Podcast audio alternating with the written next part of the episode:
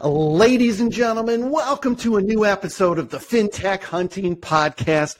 We have an amazing guest for you today. He is an innovation expert, a data guru, a thought leader. He's got a wealth of industry knowledge and expertise. Please help me welcome John Rogers, Chief Innovation Officer at CoreLogic. John, welcome to the show.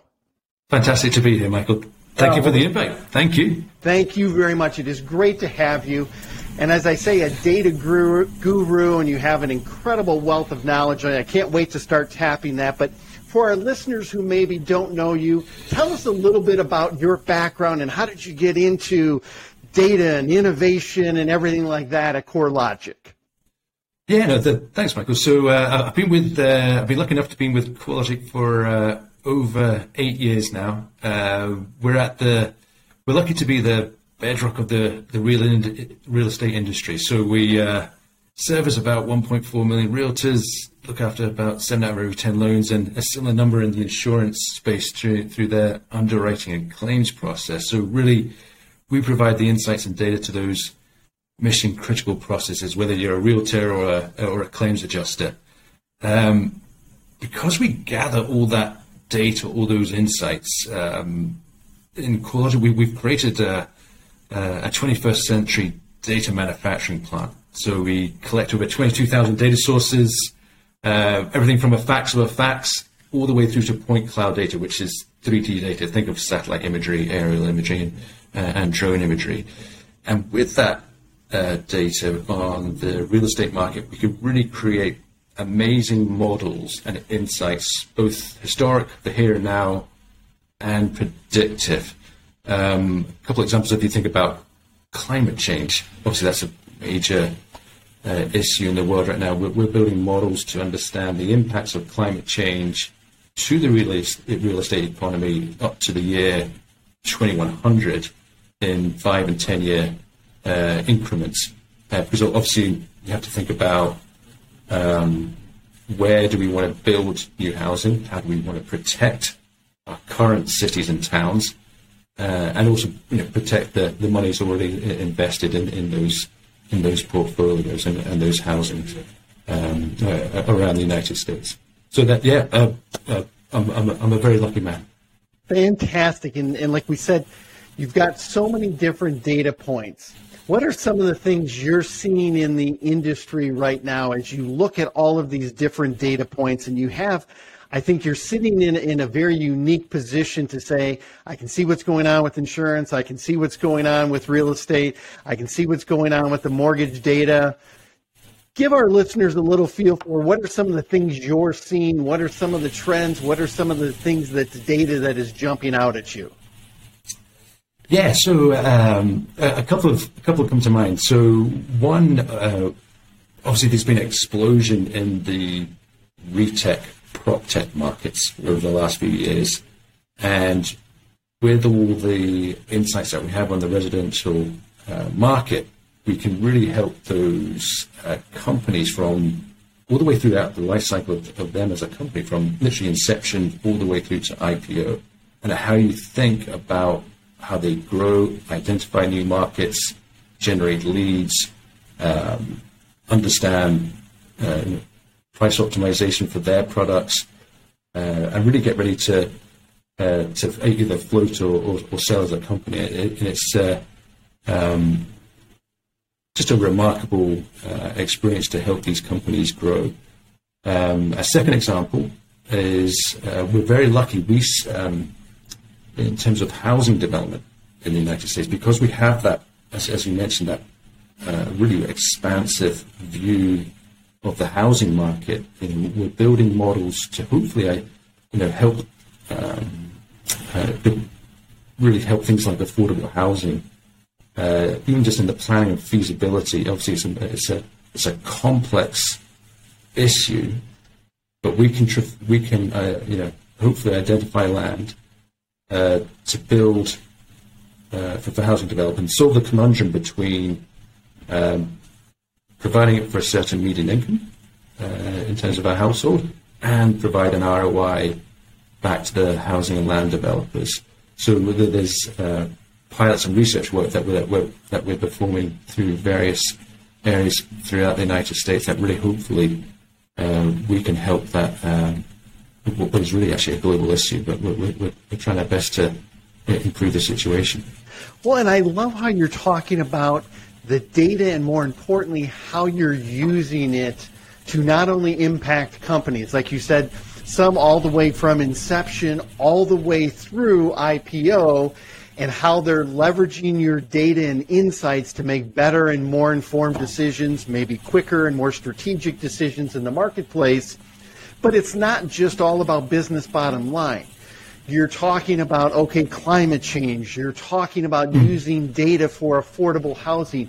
It is a huge problem in our country right now of how do we really obtain more affordable housing. So I love the fact that you're really looking at the data. And when we talk about holistically, some people say holistically and they really have blinders on and, and their holistically yeah. is this small little portion. You're really looking at it from a global perspective. Um, talk to me, what are some of the challenges that people have in trying to leverage data to make it useful? I, I know you and I, we talked a little bit about, you know, how can you pre-assemble some of it? How can you make it mm-hmm. easier for people to consume? Because I know some people, they get all the data, you look at all the lenders who have all this data, and they don't know what to do with it or how to use it. Talk to me a little bit about that. Interesting. Topic. Yeah, yeah, yeah. And uh, um, housing data is a is a hard data set. It's not like a you know imagine your cars coming off a manufacturing uh, plant. It's all to spec, well versed out. Right. A house you get specific snapshots in time and they can be frequent or infrequent. You know, you can have obviously a listing, an appraisal, a building permit, a, a claim made. So we obviously gather all that information, um, use machine learning techniques to get the best version and the best information on that house at any particular time, both today, uh, historically, and obviously using it for predictive models in the future and we want to take friction away of getting access to that data. So we've built, um, you know, platforms that make it a, a very like Amazon.com style of accessing assets, understanding it, visualizing it, uh, and being able to use those insights and data very easily in use cases that, that help that particular client, whether you're in real estate, mortgage, housing development, uh, oil and gas, retail, um, how you can actually really use that data very, very quickly. So, so we're very passionate about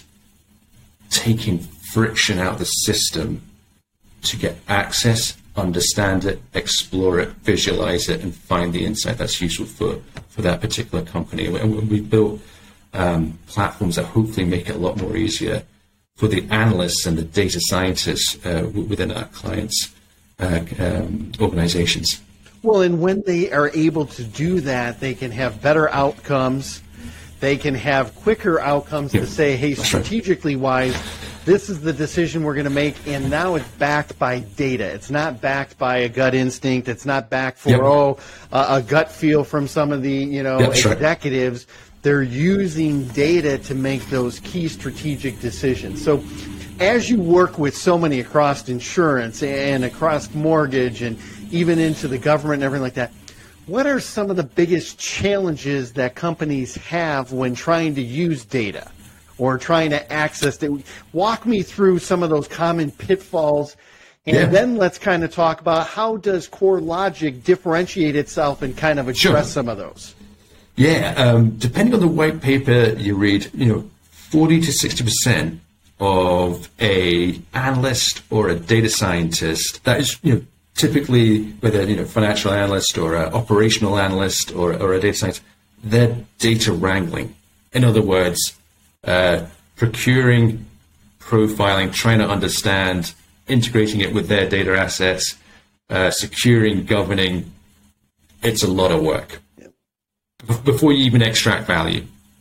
And you know, typically, and, and I'm, I'm uh, generalizing across multiple industries, it can right. take nine to twelve months from procurement of an asset to actually an insight that is now in an operational process. So let's say an underwriting platform Wow. That that length of time is not, you know, that's we, have got to get better. Right? That's time and money, and that it adds to the cost. I mean, when we talk about how do we lower the cost to originate a loan, man, that that has not gone down.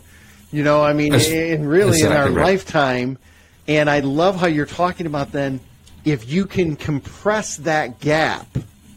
You know, if it's not nine months, can you take it down to six months, or can you take it to three, or can you take it to one? Or yeah, we're, we're, we're challenging ourselves to get it to sort of two to three months from inception of procurement of the data asset, understand the use case, create the model, deploy it out into operational platform so it's usable on a hourly, daily, bi-weekly, monthly, whatever the right uh, uh, business cycle and process is in place. That's the that's what we're, we're trying to achieve, and, we're seeing uh, um, very strong indicators that, that we're, we're, proving that model, which which is fantastic to see because that helps our clients. You know, whether you're a, a fintech or prop tech or retail. So ROI um, off of that, if you can say, "Hey, I just saved six months." I mean, think of how many times in six right. months market shifts, rate change, yep. competitor yep. activity. That if you can compress that down to two or three months think of the strategic advantage people will gain from having access to those tools and that information. Correct, correct. So, so, so we've got a platform with easy access to our data. Think like Amazon.com, so I can browse the assets, understand them, all the relevant tools, whether you're an analyst or a data scientist, all the libraries. So the libraries about how to profile data, the use cases that are pertinent to your sector. I can use them to help my you know, my uh, my uh, pain points, might drive my outcomes as a client, and then actually tailor them to my operational processes. So how I how my operational platforms consume that insight and make it as easy as possible. So try and reduce the development costs, both in creation and then when you actually deploy out into the into the operational platform of, of a client, which is you know, everything from a listings portal to a